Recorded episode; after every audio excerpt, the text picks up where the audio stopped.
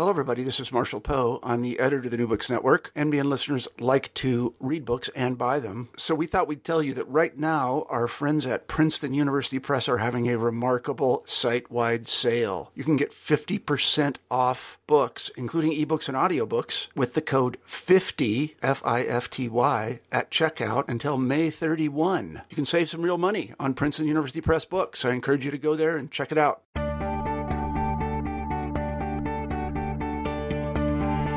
Hello and welcome to New Books in Psychoanalysis. Uh, my name is Tracy Morgan, your devoted host, and today we're very pleased to have with us Dr. Gillian Isaacs Russell, who's written a book uh, called Screen Relations The Limits of Computer Mediated Psychoanalysis and Psychotherapy, published by Karnac in 2015. Uh, welcome, Dr. Isaacs Russell. Thank you so much for having me with you.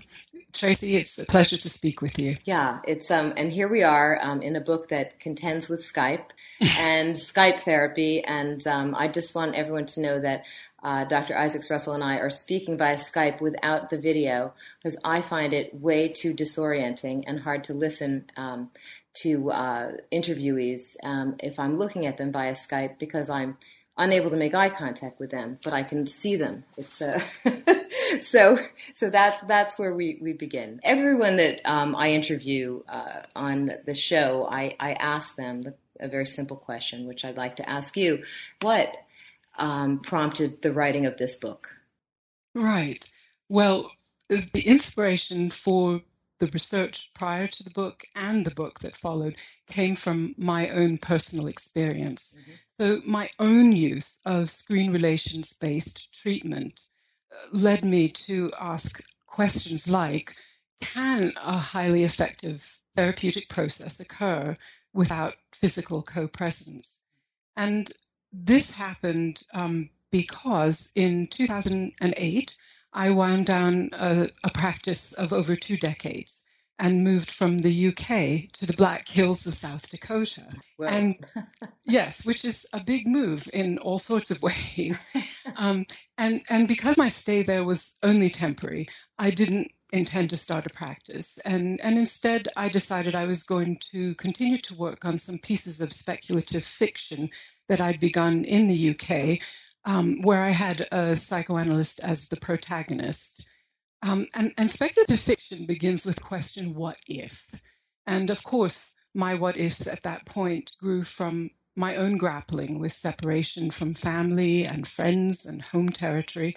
So I was asking things like, what if humankind existed spread over remote planets, living in social and cultural isolation, but with advanced technology for instantaneous communication? Or, or what if an envoy on a remote planet where psychotherapy was incomprehensible or prohibited, needed help from a therapist on the home planet. So I did, did lots of research, which led me through the history of the Nazi regime in relation to psychoanalysis, to the banning of psychoanalysis in, in the Soviet Union. Mm-hmm. And then, you know, in one of those serendipitous art life connections, I came upon an intriguing article about CAPA, which is the China American Psychoanalytic Alliance. And that is a nonprofit organization which was formed to meet the needs of Chinese mental health professionals who wanted to learn more about psychoanalytic psychotherapy. And it proceeded by treating, teaching, and supervising these professionals, all from the West, all on platforms like Skype. And in this article, they were calling for Western volunteers and they described Skype as very easy. This was in comparatively early days of Skype, mm-hmm. um, that the audio was as good as in the same room and that the video was crystal clear. And most importantly, it described the treatment as developing exactly as does traditional treatment, that it was indistinguishable. Well, for me, the prospect of being able to teach and treat enthusiastic students of a completely different culture from my own very remote location was highly intriguing. Um, and, and I really felt that Skype would solve my dilemma of distance and separation and um, allow me to transcend space and time mm. because the only instruments I would need were myself and my computer. So I downloaded the Skype software and I began my exploration of technologically mediated communication. And at the same time, I also began what finally amounted to about three years of meetings with peers who also did technologically mediated treatments in China and elsewhere. And these meetings also occurred on the screen using Skype. Well, as our meetings progressed, instead of talking about the East West cultural challenges, which we thought we would be doing, we actually became increasingly aware of the effects of the technology itself on our treatments. Um, as you probably know, if you you use Skype with any regularity, the audio and video is not normally lifelike and often not crystal clear. Mm-hmm. Um, it's got poor sound. It often has grainy visuals and frequent interruptions and disconnections. So we really became old hands at calling back several times in sessions, and, and we learned to turn off the video to increase the bandwidth by just using audio. Then we began to notice anomalies in our behavior. Um, we had curious lapses. It was really easy to forget the times of sessions and of our peer group meeting. Um, it seemed very easy to forget the content of section, sessions, which was very uncharacteristic for practitioners who were extremely experienced um, we were much more casual, more likely to bring a cup of tea or a glass of water into a session. We dressed more casually. Um, we did more talking about comparative times and weather and more talking in general. We found silences weren't easy and we felt less in touch. We, we missed being bodies together, not just with our patients, but with our peer group as well. Mm-hmm. So the colleagues who'd begun remote treatments enthusiastically lost their initial energy. And we asked, how could it be that we had just assumed that co present treatment would transport seamlessly into technologically mediated treatment? So I set out to clarify what happens when we practice technologically mediated treatment. And, and, and in fact, what I encountered was an emerging reality which was far more fascinating than any speculative fiction I could imagine mm-hmm. Um, I discovered we're living and practicing in a world of speculative nonfiction. Uh, events in the present day world have led to a series of what ifs, which I've tried to address, that need urgent clarification in the here and now. So, since 2012, I've been doing hundreds of hours of ethnographic interviews of clinicians and patients about their experiences with technologically mediated treatment and I've examined the technologies of mediated communication, how they affect our relationships, how they change not only what we do, but who we are. And I found that eliminating being bodies together largely confines the therapeutic process to what I would call states of mind rather than states of being. And it's only when one can dwell in a state of being that one can take part in the therapeutic process of communicating with oneself and another. So when we add technology to the psychoanalytic mix and we want to do it responsibly, we need to ask the people who've worked in communication studies, computer science, and technology, you know, long before we entered the mediated scene, right. what impact this addition has had on the nature of close relationships. Mm-hmm. When reading the book, um, I was I found myself very aware of um, an old, sort of an old question now uh, of Andre Green's uh, Whither Goeth Sexuality and Psychoanalysis. At the same time as I was taking up your question, um, which is how did analysts sort of think that we could just seamlessly move from two bodies in the room to you know the, the use of the screen? And i began to wonder as i was reading your book that question of green's um, stayed with me. And i thought so are analysts at this particular moment um, since we have maybe diminished the impact of sexuality in the body in, in uh, much of psychoanalysis. I wonder if that helped us to just further disembody the experience. Uh, do you have any thoughts about that? Well, you know, I think that it's it's very historic. Um, you, you, know, Freud wrote in a letter to Fliess. Uh, I, I, can't quote this exactly, but that he simply didn't know how to go on um, theoretically um, and therapeutically, uh, taking into consideration uh, the physicality, taking into consideration the organism rather than just the psychology. And he said he didn't know how to begin, and he didn't actually, he couldn't fathom why he couldn't do it. and so, you know, I think there is there is perhaps a, a, a history, a heritage of this that started from Freud's feeling baffled about what quite to do with the body and its and its part in in psychoanalysis. And I think for probably from then on, the body has been somewhat sidelined. Certainly in my own training, mm-hmm. it was not emphasized. And what I learned about the body and the body's place in the consulting room, I learned in the research, in doing the research for this book, mm-hmm. very late on. Interesting, right? It's it's. Uh, I mean, you really bring the body, the ways in which we communicate um, with our bodies um, that we really take for granted. It's not even something we think about. Our bodies are communicating something somehow to another person who's in our presence um, all the time. And I really appreciated the return of a book that seems to be about technology. It's also really a book about the importance of the body. Um, it could have had a different, I don't know what another title would have been, but it's really the importance of the body in in analytic work. I interviewed a while back, a couple years ago, um, Susie Orbach, and she's, uh, I'm sure, a colleague of yours from from England, and she um, she says something more or less like that: the body uh, in contemporary culture is uh, is no longer a platform on which and through which one's life is lived. The body mm. is attacked by eating derangements, surgeries, the the quest for perfectibility. And I was thinking about how the screen um, and screen relations, um, to some degree, make the body um, superfluous. And uh, and there's a desire for, for simulacra. But you said you right. Bodies cannot be left out of the equation, though it continues to interest me. And these are your words that human beings persist in wishing to do so. Mm. Further thoughts? Your very profound statement, I thought of yours.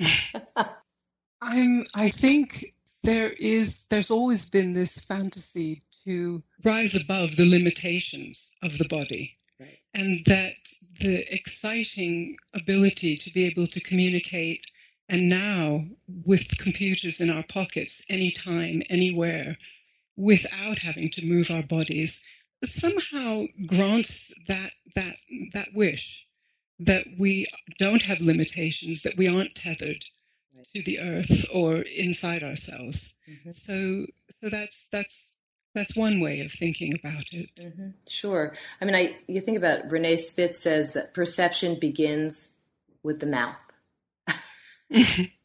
so that's if you if you throw that into the mix, and we think that by seeing and you know and being on and looking at each other on the screen, um, that we're perceiving everything. But you know, how do we begin to perceive our environment? as infants with our mouths. That's where how we begin to take it in. So obviously, right then and there, we see the importance of the body for um, for for perception. So uh, here's a question for you. I think the book seems to it privileges, I think, uh, very much so a Winnicottian approach um, mm-hmm. to clinical work. And you know, you write about the secure environment, containment, reliable presence, um, you know, things that are uh, are known um, sort of at, uh, components of a Winnicottian based treatment.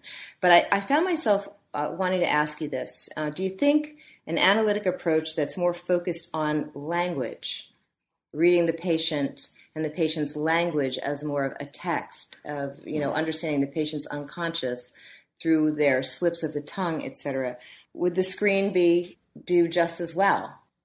I think that it could, the use of the screen could feel more egosyntonic for someone who was largely focused on language. Mm-hmm. The problem with that is that the research being done um, recently, more recently, um, about what actually does happen in communication between people um, puts language there in the mix, but also puts what happens between the lines um, very, very emphatically there as well. So, at the risk of sounding quite controversial, I, I, I, think I might question someone who simply felt they just worked with language in any case. I mean, you know, the neuroscience has had a paradigm shift in the last years from this Cartesian mind body dualism uh, when the body is considered peripheral to our understanding of the mind. And, and all the new research suggests that we think not just with our brains, but with our bodies. Um, Damasio said that our, our minds are embodied in, in the full sense of the word, not just embrained. Mm-hmm. And so, what goes on in the brain depends on what's going on in the body as a whole and how that body specifically is situated in its environment. So, so we don't just have states of mind and we don't just use this reflective uh, verbal position with language. Everything that we do is part of a broader system that critically involves our perception and our action, as I said earlier, are states of being.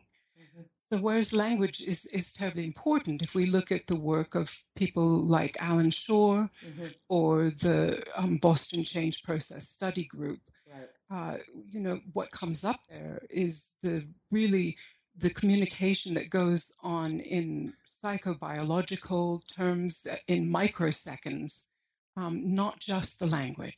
Mm-hmm. And that's one of the big things that we're missing when we work in two dimensions, in two different environments um, on the screen. Right, right. I was uh, thinking about, you know, I, I have patients that are on the phone. I'm more right a phone person than a Skype mm-hmm. person um, in that way. But some some of those patients they started off with me in person and then they moved and then they come back into town every so often and so I still get to see them, mm. right? Which is what I prefer. In fact, anytime a patient moves away, I ask if they're willing to fly in once a week. Mm-hmm. no matter yes. no matter where they move. mm-hmm. You're in Switzerland. Can you fly? Can you fly back in once a week so I can see you, uh, and we can continue the other sessions uh, on the phone. I haven't gotten anyone to to do that from Switzerland, but but the, but the thing that that crossed my mind was, you know, there's different kinds of patients, right? As we know, there's some patients who really I had, you know, we've had probably both of us patients who begin with us on the phone, you know, in a mediated or via the screen, and that's what they that's what they prefer.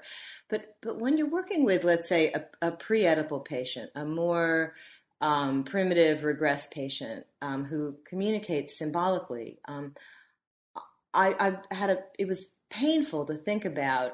Uh, and your book put it in stark relief that how are we able to help that that patient and work with that patient via Skype? I mean, what what are your what are your thoughts? You know, rather than the more sort of you know neurotic patient, the more the more regressed patient. I mean, what? No, I I you know I I think if you'd asked me this some months ago, I would have trod very carefully and said, well, it depends. But actually, my feeling is that it, it's very very difficult if someone is in that position and um, I, I, and I think that that is because you, you said I think in Winnicottian terms it, it's terribly important mm-hmm. that the object to whom that person hopes to relate eventually you and to use becomes real in the sense of being part of a shared reality. Mm-hmm. Um, you know, Winnicott would say that the development of the capacity to use an object and feel that that object is a separate object um, is part of the maturation of the individual in the good enough facilitating environment. And these people need to eventually, hopefully, have the experience that the object is perceived as outside of the subject's omnipotent control. Right, right. And this this is impossible if uh, an analysis or therapy is confined to the screen. Mm-hmm. Right. You can't really destroy um, an analyst in effigy, right? It's, no, you can't, you that's can't, right. Knowing that the analyst survives the destruction um, in the room without running out of the room can be uh, can be key. Actually, you quote Winnicott throughout the book, but there's one quote in particular that I wanted to to read. I'm not even sure what this comes from, but it's um, mm. talking about the facilitating environment. Um, and this is in your chapter on what happens in the consulting room. Winnicott writes This work was to be done in a room, not a passage, a room that was quiet and not liable to sudden, unpredictable sounds, yet not dead quiet and not free from ordinary house noises. The room would be lit properly, not by a light staring, staring in the face, and not by a variable light, The room would certainly not be dark, and it would be comfortably warm. He's so funny. The patient would be lying on a couch, that is to say, comfortable if able to be comfortable, and probably a rug and some water would be available. Okay, so you're doing a Skype session with a patient. Mm-hmm. I'm sure you've had a patient at the nail salon, right? You know? Someone in the Atlantic wrote about uh, doing a session with a patient who'd propped their iPhone up on the car dashboard. Mm-hmm. Uh, and yes, what you're talking about is the fact that in two different environments, the patient provides the patient's environment, which is a tremendous departure from what we know is therapeutic for for a patient, which is, as Balint says, creating a proper atmosphere for the patient by the analyst. Mm-hmm. And this is something that can't be ensured. Uh, and yes, the stories are, are extreme and they sound like, oh, well, gosh, that, that doesn't happen very much. But it does because people are used to communicating now wherever and whenever. Mm-hmm. And that goes for the analyst as well um, analysts take their patients with them, as it were, to conferences in hotels, um, to home offices, to their um, consulting rooms outside their home, to kitchens, to living rooms, and, and of course, patients do the same. And so there is not the reliable, containing, uh, dependable repetition that we supply when a patient comes to our consulting room. Mm-hmm. Yeah. I, I, think one of the questions you ask critically is um, should we change our way of working in the way in which we have? Meaning, should we actually agree to um, be on tap? I kept writing on tap. Mm-hmm. The analyst is on tap. The analyst is in her pocket. The analyst can be, you know, the fantasy that the, the the fantasy that there's no no separation. I mean, Winnicott mm-hmm. writes, "Incomplete adaptation to need makes objects real." Right? Mm-hmm. Absolutely. Yeah. So yep. somehow, you know, with these screen relations, um, you know, what what is the what is the fate of, of psychoanalysis, which very much so needs a beginning, you know, a a, a birth and a death every uh, every session. Yes. Yeah, it's interesting that you say that because um, I don't know if you remember, but one of the patients that I interviewed mm-hmm. called leaving, she said, leaving um, the Skype session with a click of the mouse was like having a cesarean instead of a natural birth. Right. You know, if firstly, I think that what you're talking about is contained within a larger issue in culture, in our culture now, which is that we are always on and always connected. And that as a culture, we're not learning to negotiate solitude. We're not learning to negotiate separation um, or frustration because everything is instantaneous. Mm-hmm. And um, obviously, these these are things that people um, who are experts in the communications and technology field, like Sherry Turkle and Nicholas Carr, write mm-hmm. about. Mm-hmm. And because psychoanalysis is part of culture, this is, of course, happening within technologically mediated treatments as well. Right. Um, the, the, the, patients that I interviewed um, talked a lot about the difficulty, for instance, that they felt in not moving in space to get to a session. That the instantaneousness of the connection, in fact, was um, problematic for them. Mm-hmm. And, and the analysts also talked about the difficulty in, in fact, not digesting their sessions in the same way that, and the patients said the same, that it, it was it was a, a difficult thing to remember, to process when the, the, when the connection was simply made by a click of the mouse. And, and in thinking about this, um, you know, obviously issues of separation, of bearing separation, of saying goodbye, saying goodbye for ha- perhaps to a, your analyst or your patient who needs to move mm-hmm. um, and working through that move instead of hanging on to that person. Right. Um, these are these are all issues that come to the fore. Um, but even more simply, in terms of going back to the idea of the body, um, when you don't move in space mm-hmm. uh, to get somewhere, when you don't have that transition, it actually affects, I think, the experience of the session.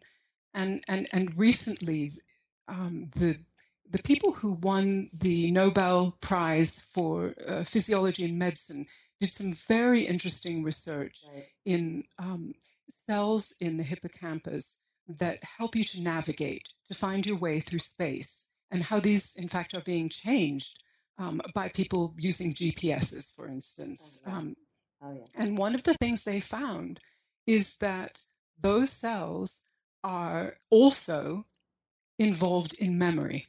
Mm-hmm.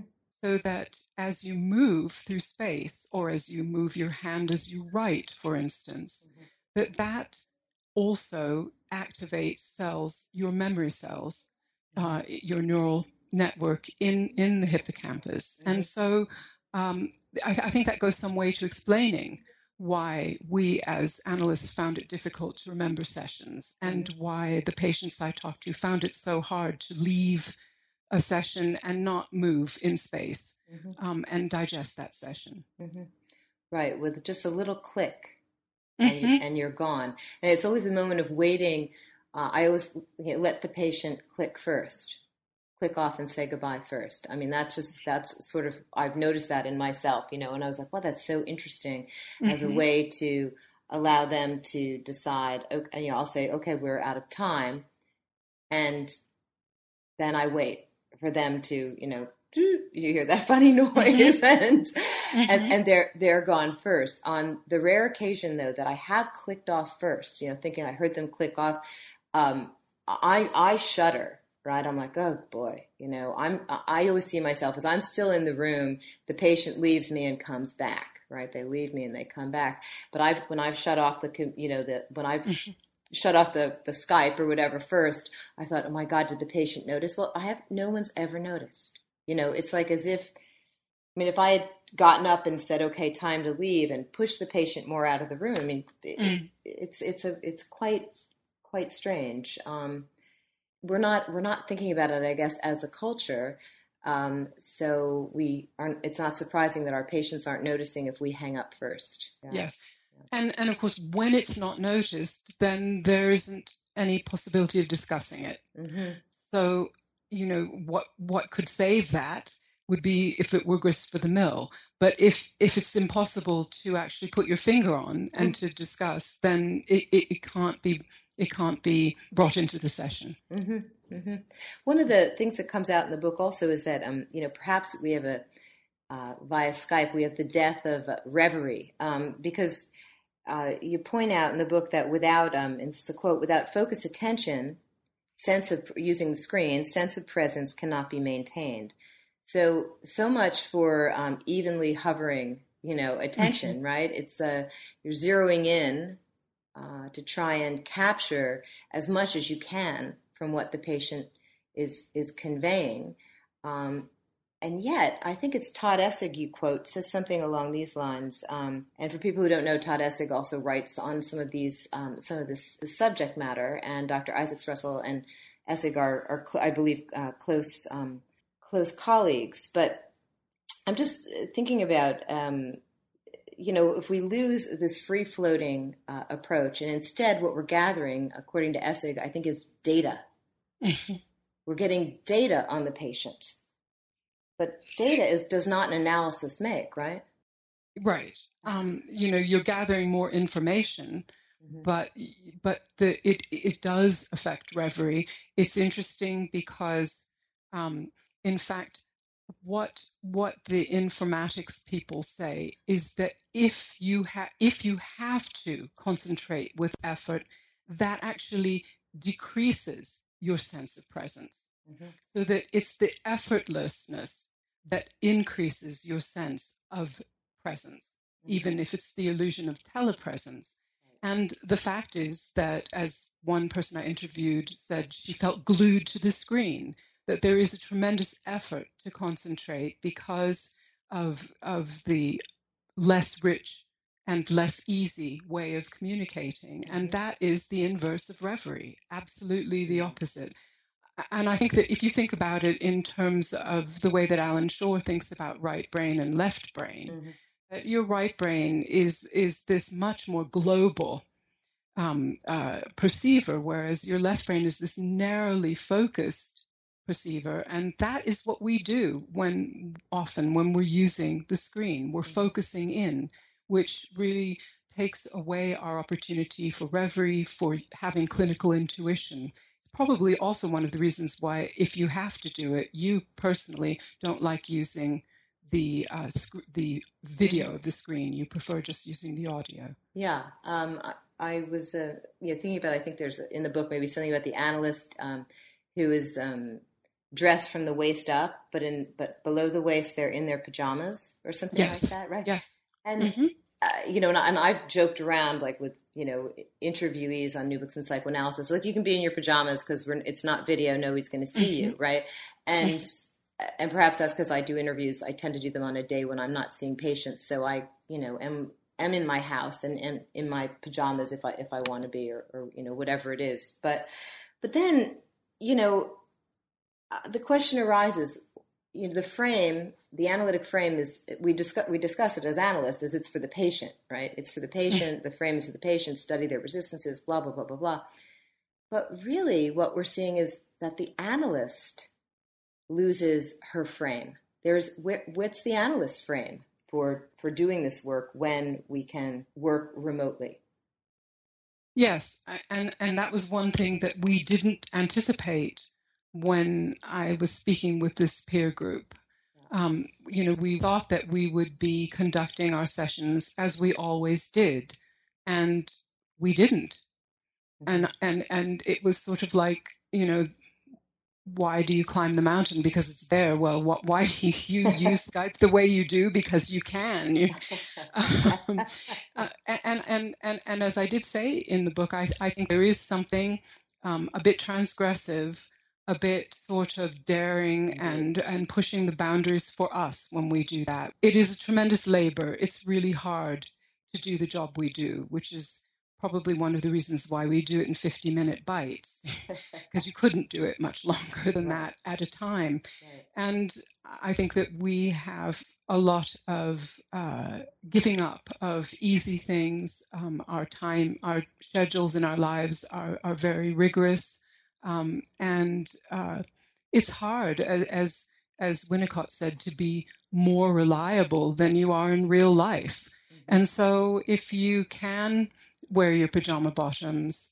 or bring in your cup of tea or whatever um, during a session. I think that it's a bit of a breaking away from uh, a rebellion from the the very strict way that we have been taught and experienced uh, psychoanalysis. Mm-hmm.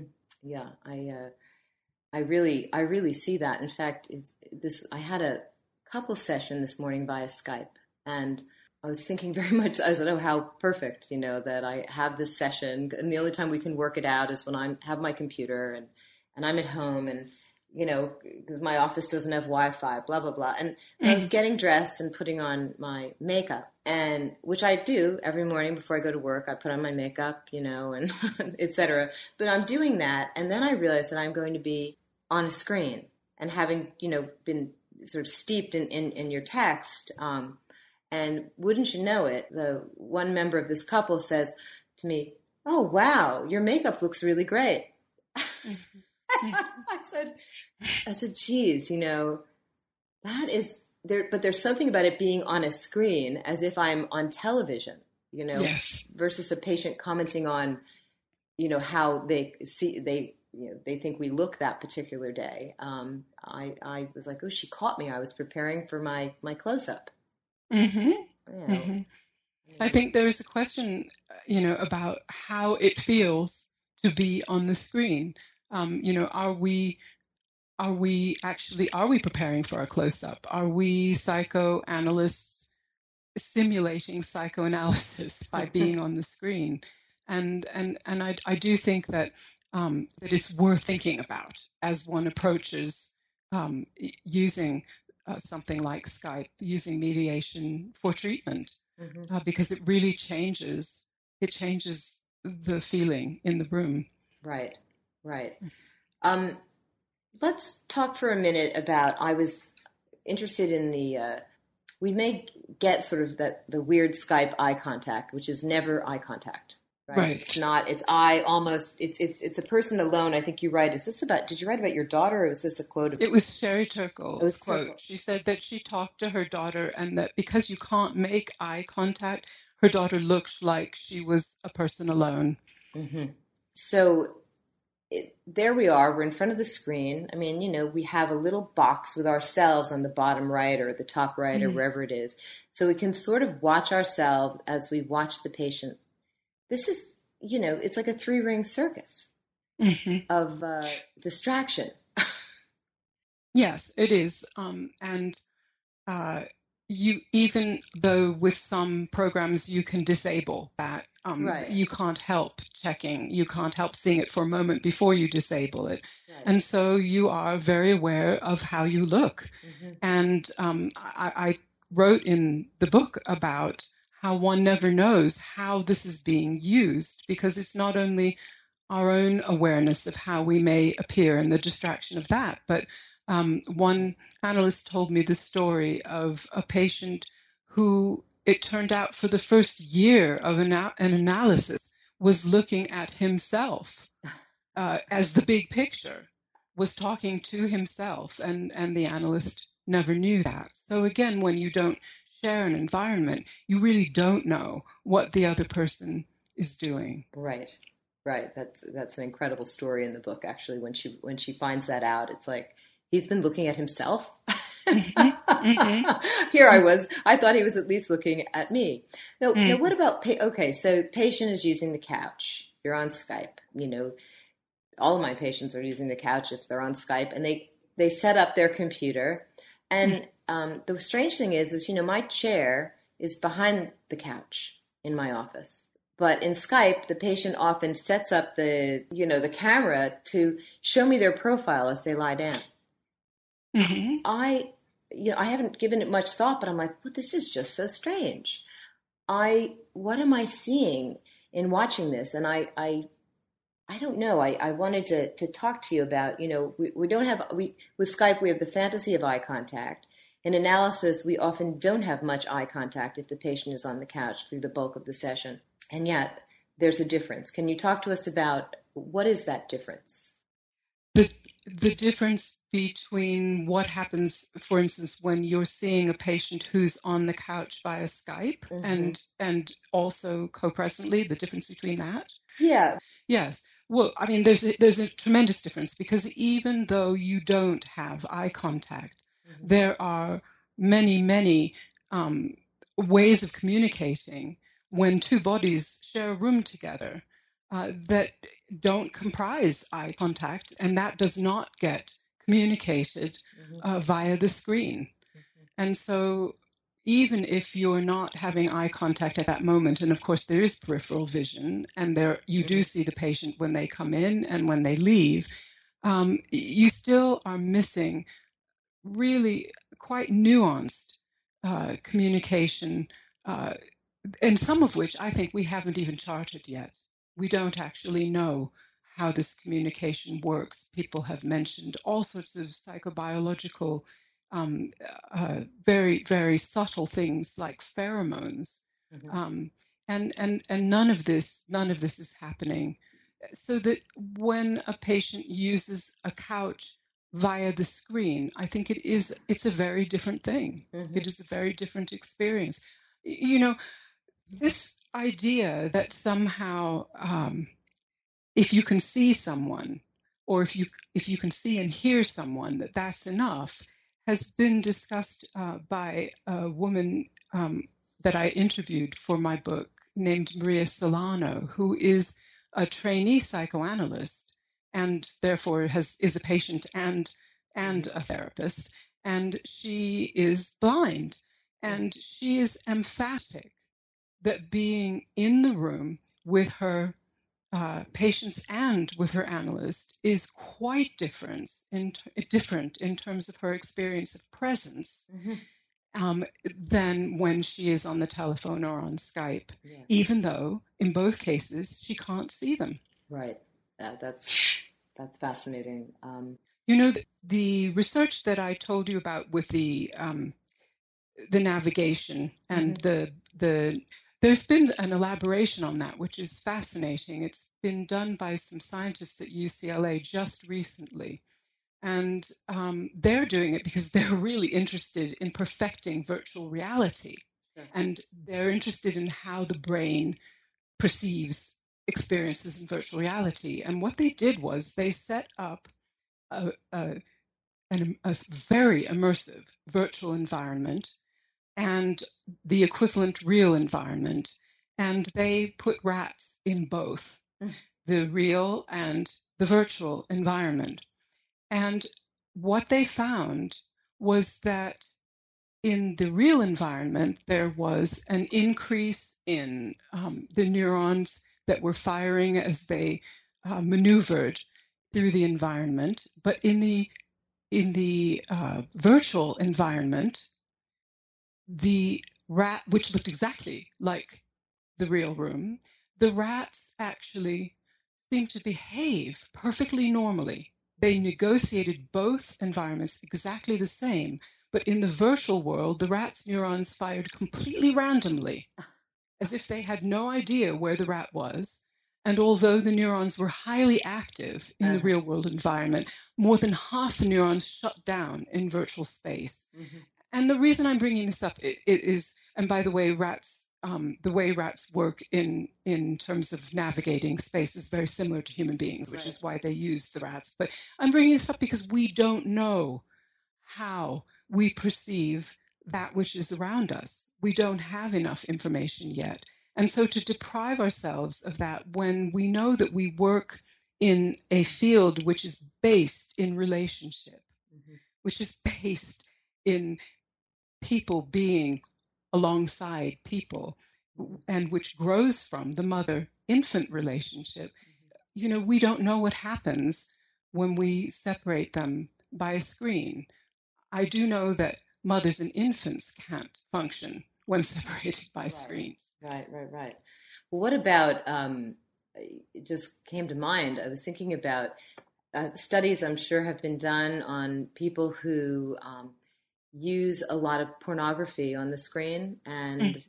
is there you know i don't know the i don't know the research but i believe that it's it's out there right so you mm-hmm. know and um, you know i've treated a couple of patients who seem to be uh, sort of deadened their um, live with another human being um, sex life as they were using and, and, viewing more and more pornography on the screen there was a mm-hmm and and I guess I, seeing that the oldest profession is prostitution and uh, psychoanalysis uh, sometimes bears a resemblance to it. Um, I'm just just thinking about this that you know what pe- people do to people can have sex and orgasm right looking at each other on the screen. There is something that happens in you know bodily right that does take place when people you know have uh, you know Skype sex, right? As you know, mm-hmm. people talk about. Um, so the, there is the body comes alive in a it can come alive in a certain way, but yet when it comes to the analytic process,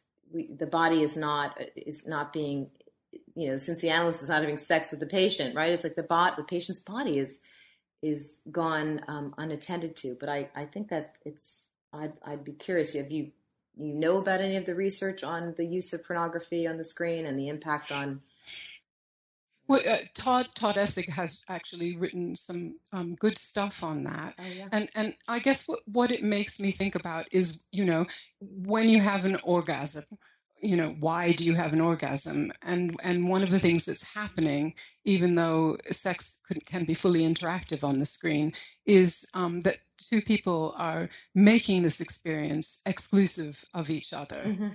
and, and, and that really brings to mind um, again the, this this idea that winnicott talks about that unless the object is not protected the subject never places the object outside and can never do more than experience a kind of self analysis using the analyst as a projection of a part of the self. And I would guess that that's what's happening in in um, a sexual encounter on the screen. Mm-hmm. Yeah, it's just interesting to, to think about that. What is what's lost? What is possible? Um, you raise an issue for psychoanalysis, for the profession of psychoanalysis, and I'm going to read a quote of yours here. Um, I call it the McDonald's metaphor in my notes. If we accept that technologically mediated treatment, this is you writing, is experimental and unproved with limitations as compared to co present treatment, then it is akin to marketing a fine dining experience. And because people want fast food, opening a McDonald's, because if you don't, someone else will. Um, so, so the question comes, you know, comes to mind is this is a really old an old fashioned binary question but is it you know that everyone's what it, what makes something a psychoanalysis? But if it's done on the screen is it a psychoanalysis I mean, you know, should should hmm. should analysts instead of saying, okay, four times a week, you know, the IPA, the APA, whatever. I mean, all these different, you know, four times a week makes it an analysis. Um, you know, use of the couch makes it an analysis. And I found myself wondering um, at the end of the book, I was like, okay, maybe I should cancel all these Skype sessions because I I'm more convinced that this is um, you know, the, the devil's work, right? Than uh, than than doing what I in, most enjoy doing, which is working with the patient. Um, uh, in the room. Um, mm. I wonder, do you have any thoughts about should the should the profession be taking a stand? It's, that's a really good question. I'm glad you've given me the opportunity to comment on it because, yeah. you know, I really I want to to emphasize that. oh, I think um, we're having a technological problem. Hold on. Okay. Can you hear that? Yeah, no. Oh dear, I hear it. Hmm. I don't know what's causing it. This is this is an example of what can yes. what can happen. Hold on. Do, do you hear a noise? Yeah, I do. It's like a um. Oh, it's a strange noise, like a reverberation. Um, hold on. I don't know what it is. Well, I think we're, we're going to have to, have to talk over it. This is just an example of what you deal with. Um, um, I, since I since I don't it, I don't know whether you're recording it or not. not um, would there, would there be a virtual ringing back? You there's some feedback. Hold on. Okay, okay. Okay. Are you there? Are you there? It's you know what? It's giving us. Can you believe this? I can hear you thrice. It says, "Are you there? Are you there? Are you there?" That's interesting. Interesting. Um, um, do you, do you want to try to join back? Oh dear. But why don't why don't you? We're almost done with the interview, so why don't you answer the question? And you know, this is this is what we contend with. right.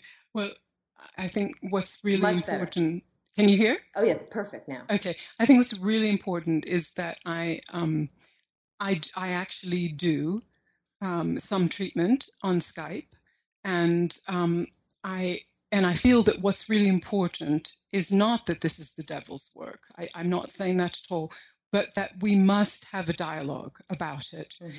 And that if we are going to use technology to help us in a positive way, rather than letting us it run us, mm-hmm. um, that we need to be really clear about the gains and losses in using technology.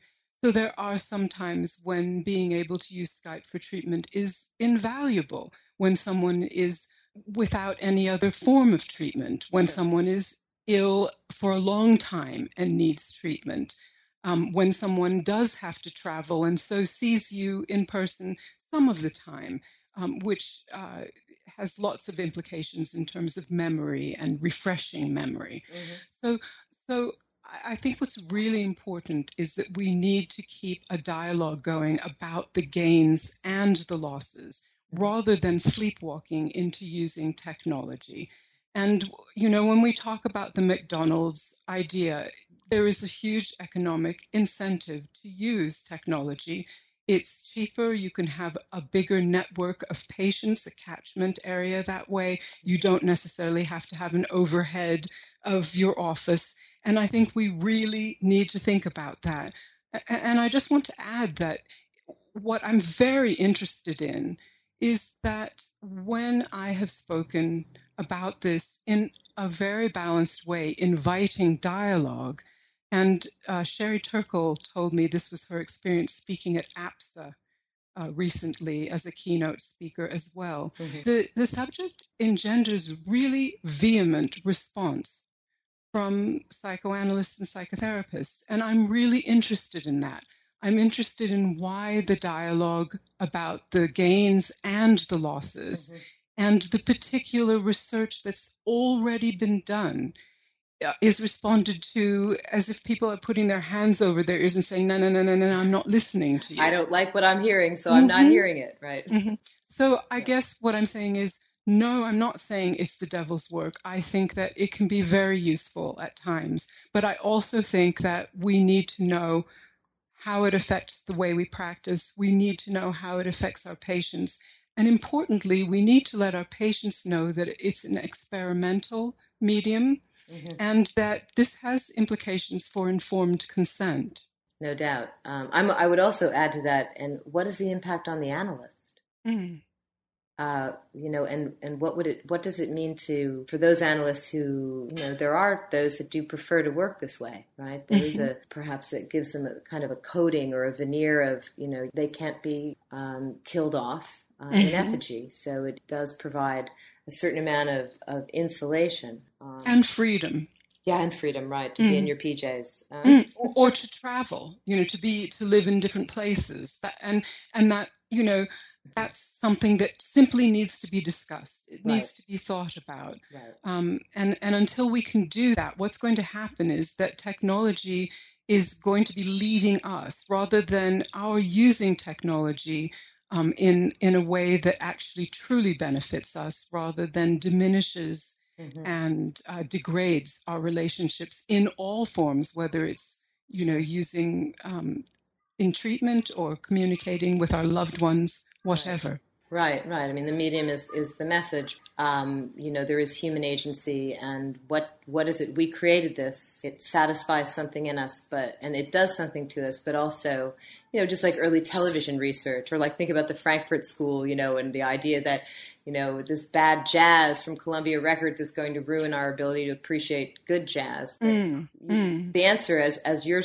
saying, is definitely uh, much more complicated than uh, you know what Theodore Adorno thought about jazz. I mean, his his worst essay ever, I think. But you know, it's it's it, it is it is much more complicated. When I say it's the devil's work, it's just because I I you know tend toward hyperbole. It's but but you know there are people who don't tend to, to, toward hyperbole who you know on both sides are are very extreme, and I think that mm-hmm. that you know perhaps it's worth everybody talking rather than feeling too um, feeling it's impossible to have a dialogue.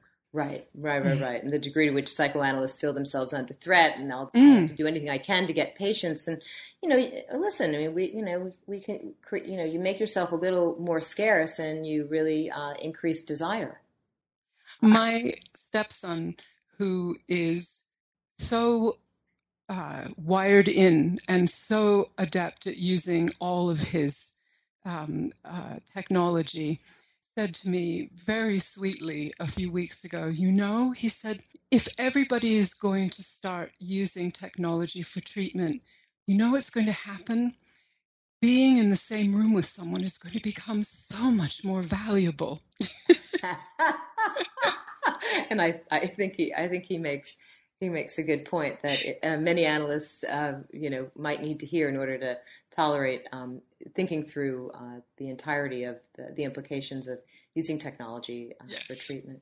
So we're going to have to stop for today. This has been a delight, and um, I think uh, many people are going to be, um, you know, fascinated by uh, by the points um, that were raised today and that are further elaborated in the book. So I wanted to thank you for taking the time uh, to talk with us at New Books in Psychoanalysis. Thank you, Tracy. It yeah. was a pleasure. Yeah, and um, to all the listeners, um, stay tuned. Uh, I believe uh, Christopher Bollas's book uh, will be our perhaps next interview. Uh, it's on um, schizophrenia and his his thoughts about that. So stay tuned, and um, thanks to all for listening. Bye bye.